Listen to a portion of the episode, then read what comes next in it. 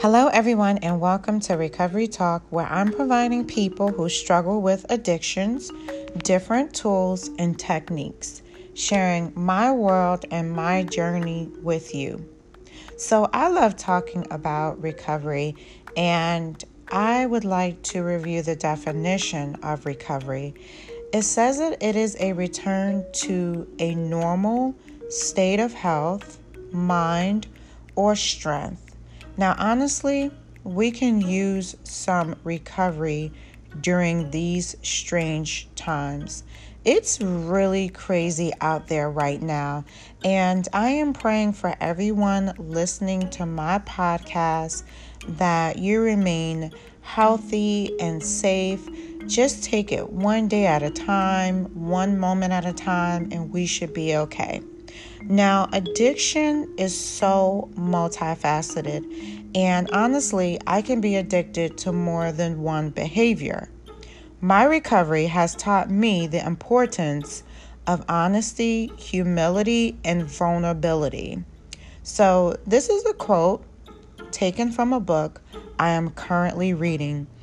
On this day, I will not be afraid to uncover the memories that seem to bind me to my dysfunctional behaviors. Like I tell my kids all the time, whether we know it or not, everyone has a little crazy going on. We must decide whether we want to engage. Sometimes it's difficult to interpret, especially if the insanity appears to be normal to you.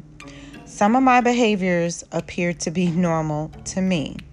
So for me, learning something new, breaking old habits, is a daily journey.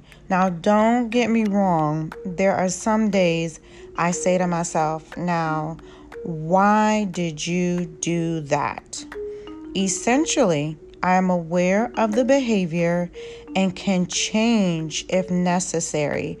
Being aware of my choices and understanding I can choose not to make that choice is very, very important.